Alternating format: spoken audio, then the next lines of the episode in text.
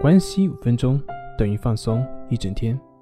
大家好，我是心理咨询师杨辉，欢迎关注我们的微信公众账号“松塑心灵心理康复中心”。今天要分享的作品是：焦虑不安、烦躁不已，是因为你陷入了这样一个误区。你有没有遇见过这样的一些事情？像小时候做作业马虎，那么家长说没事，认真就好。但是在考场上的时候，你想认真了，结果呢，还是会犯同样的错误。睡不着的时候，别人跟你说别多想就好了，结果你发现越是不想多想，你越是会想得多，结果越是睡不着。上台去演讲的时候，别人跟你说不要紧张，结果你越是想放松，反而越是会紧张。看书的时候，你越是不想走神，结果越是会走神；跟人交流的时候，你越是想表现好，结果反而越会感觉到尴尬，等等等等。以上这类的事情不胜枚举。这个时候，突然也有一个天大的一个问题闪现在我的脑海里面，那就是你越是想让你的孩子听话，你会发现你的孩子往往越不听话。你是不是在被这些问题所困扰呢？曾经有一个讲课焦虑的一个朋友问我，怎么样才能克服上台讲课的焦虑呢？我的回答很简单，两个字：认怂。哼哼，认怂。是的，不要怀疑你的耳朵，你没有听错，是认怂。从根本上来说，焦虑不是问题，问题是你对焦虑的恐惧才是问题。如果你焦虑了，你就焦虑了，你不去压制。你不去克制，你坦然的去面对焦虑，那么焦虑将对你没有什么影响。没有恐惧的焦虑，它是不会对人有负面的影响的，因为焦虑它只是一种情绪，跟你开心时候的情绪是一样的，同时它也是不断的变化、升起以及灭去的过程。认怂的意义就在于我承认我焦虑。我不再试图去打败焦虑，我只是去接受焦虑情绪的存在。你接受焦虑了，焦虑也就对你没有力量了。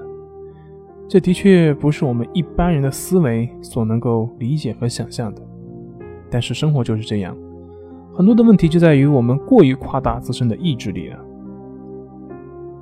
在我学习催眠的过程中，我们经常会把人的潜意识比喻成大象。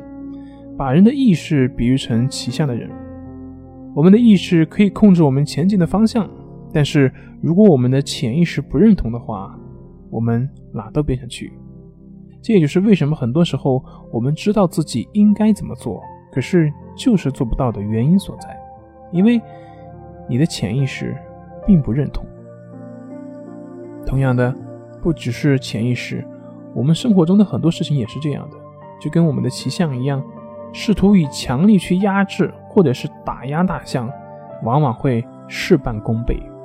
我们唯有去了解大象的习性，了解大象的喜好，这样才能够达到轻松控制大象的目的。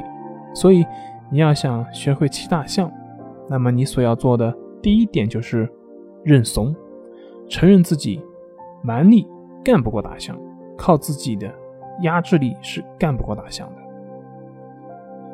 放弃依靠自身的强力去战胜大象，那么唯有这样，你才能够愿意真正的去了解大象，从而顺应着大象的习性，达到控制的目的。所以啊，认怂看似好像是你输了，但是从根本上而言，你却赢了。就好像《天龙八部》里面那个无崖子，他所布局的真龙棋局，这个天下的第一棋局的破解方式就是。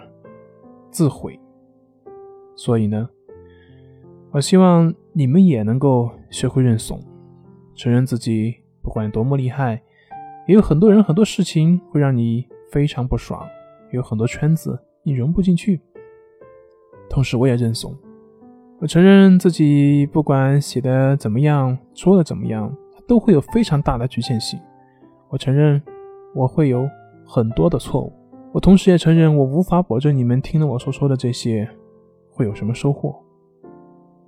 但是，唯有遵循事物自身的习性和规律，你才能更好的行走于社会。那么，认怂是你真正了解事物的开端。